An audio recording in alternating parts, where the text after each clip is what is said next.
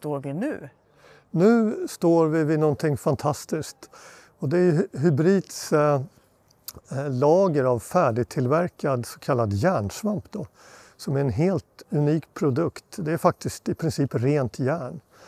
När man ska göra stål så, så vill man ju få bort syret från järnoxiden och det är det vi gör med hybridprocessen genom att använda vätgas. Och nu står vi och tittar på, på världens första helt fossilfria järnsvamp som är gjord med 100% vätgas. På andra sidan det här, eh, ja, inte skjulet men tältet, tältet. Kan man, tältet. Tältet, ja, tältet så såg vi en annan liknande produkt som då var det som kommer från eh, LKAB, var det järnpellet. Ja exakt. Och vad har hänt liksom från att den var där borta till att den kom hit? Precis. Det, var den här ljusgrå när den ja, typ svart. Exakt, man kan nästan blir lurad. Det är en förvillande lik produkt och det är steget innan då.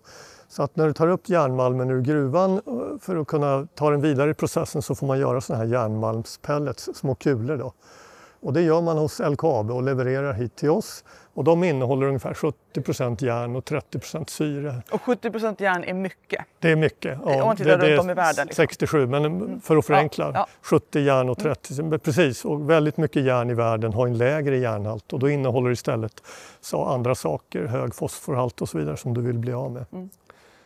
Och sen eh, det, det du vill göra är som sagt att bli av med syret och det har man ju traditionellt faktiskt sedan vikingatiden gjort i så kallade masugnar då, där du tillför stenkol för att få bort syret. Och i vår process eh, så använder vi naturligtvis inget kol utan vätgas som är tillverkad med fossilfri el.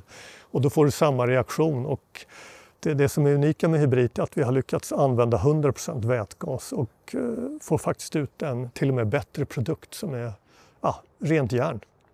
Det är fantastiskt och nu står vi ju också på SSABs eh, område. Exakt, på Svartbrann eh, man, kan, man kan se den här som vi kallar för gamla damen där ja, det fortfarande precis. produceras stål precis som man alltid har gjort. Ja, exakt och det är ju det är ju en av Europas effektivaste masugnar då, men det innebär att du fortfarande släpper ut ungefär 1,6 ton koldioxid för varje ton stål du gör. Då. Ja. Så den är, den är något bättre än en vanlig masugn men det är ju helt otillräckligt för att få ordning på klimatproblemet med stålindustrin. Den, du måste göra något revolutionärt. Ja.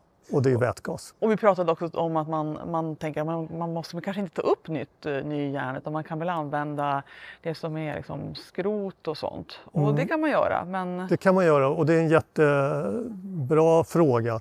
Uh, för att uh, det, du gör med den här järnsvampen som vi tar fram det är att du smälter den i en så kallad ljusbågsugn. Och där kan du också smälta skrot och det går att blanda också. Så det går alldeles utmärkt. Problemet är att stålskrot är redan ett av världens mest återanvända ämnen. Över 80 procent av stålskrotet återanvänds redan. Och med den ökade efterfrågan på stål som alla är överens om eh, finns så går inte behovet att möta med stålskrot utan du behöver göra stål av jungfrulig järnmalm och då måste du få bort de fossila utsläppen. Så och det är där hybrid kommer in. Och nu går vi ut från det här eh, tältet med eh, pellets och då ser vi hela den här eh, anläggningen. Ja. Och ett ganska högt torn. Ja. Hur högt är det här? Det är ungefär drygt 40 meter högt då, så det är ganska högt. Varför måste det vara så högt? Det är för att processen är vertikal, det är tyngdlagen kan man enkelt säga. Du ja. stoppar in pelletsen högst upp och så tillför du vätgas och så ramlar det neråt i en sån här reduktionsreaktor och så eliminerar man syret och så kommer det ut järnsvamp i botten. Och hur lång tid tar det från toppen till botten? Ja, ungefär 10 timmar då, hela processen. Det är lite olika steg inklusive lite nedkylning och sådär. Men ungefär 10 timmar. Ja. Och sådana här finns det också men de gör det med naturgas. Precis. Eh, så tekniken är liksom inte helt Nej, eh, man har, det kallas ju för direktreduktion ja. det här och det är en känd teknik där man kan använda naturgas för, för samma process. Då. Och naturgas är ju bättre än, än koks och, och stenkol men det är fortfarande fossilt. Mm. Så det duger liksom inte för att uh, komma tillräckligt långt, så långt som behövs. Då. Och, uh, det vi har provat är att använda bara vätgas mm. istället. Och det är det som är så unikt att det faktiskt Det är det funkar. som är, precis. Och den här är då en, en, en liten anläggning, den ser rimligt stor ut. Ja. Eh, eh, men eh, som är så riktigt stor ICA-affär, ICA Maxi-affär kanske ja, i, precis, i, kan man säga.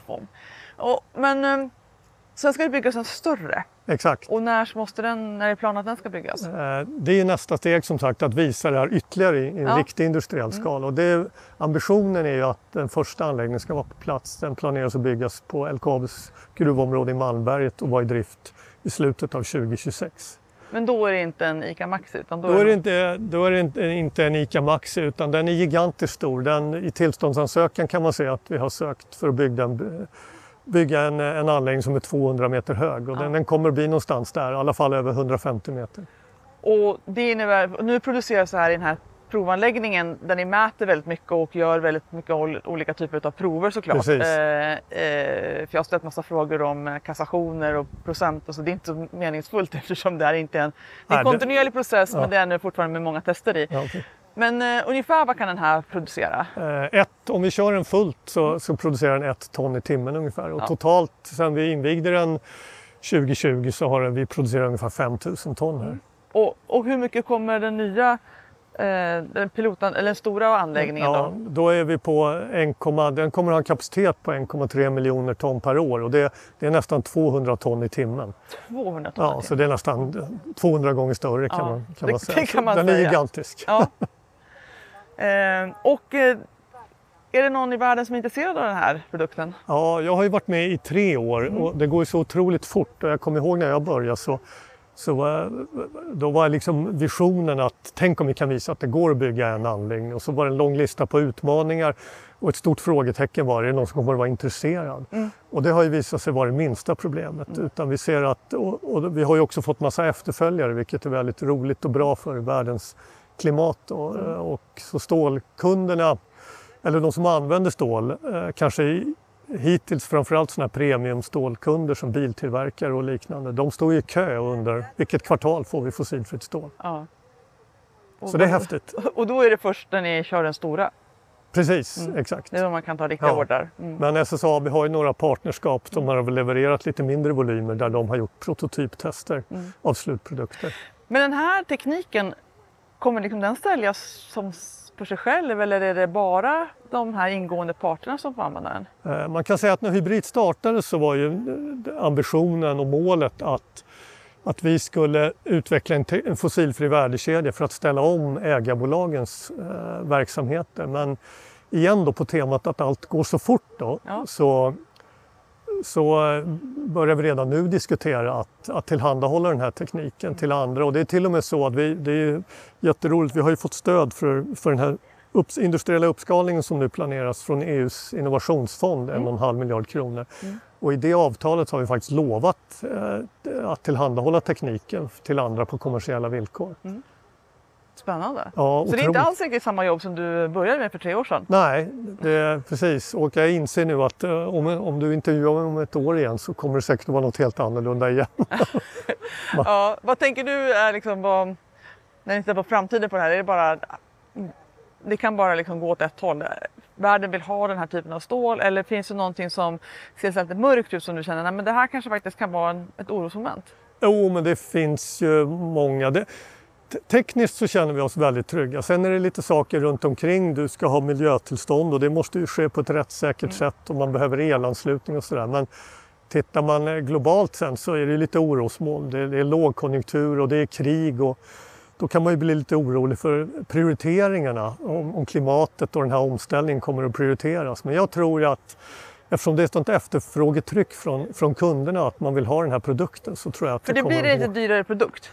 Eh, I början så, det är ju ingen riktigt som vet höll jag på att säga, men men jag har hört SSAB säga att man pratar om en premium i början på 30 procent mm. och det finns det en acceptans från kunderna att betala det. Men som all industriell teknik så kommer det här att mognas och vi kommer att förbättra processen och då kommer det att bli billigare också. Och med det efterfrågetrycket så känns det som att processen kommer att mogna snabbare för det är ja. det som, ju, ju, fler, ju, fler, stora anläggningar man gör desto mer ja. kan man få ner priset så småningom. Ja. Sen eh, en, en grej som jag tycker är roligt att se, eh, i Europa så fungerar ju verkligen systemet med handel med utsläppsrätter och nu mm. har ju EU bestämt också att fasa ut den fria tilldelningen till mm. stålindustrin. Mm. Och det har verkligen satt eld i baken på hela Europas stålindustri. Mm. Så att vid sidan av det här klimatambitionerna så har miniräknaren kommit fram och alla har kommit fram till att det kommer att vara för dyrt att köra masugnar ja.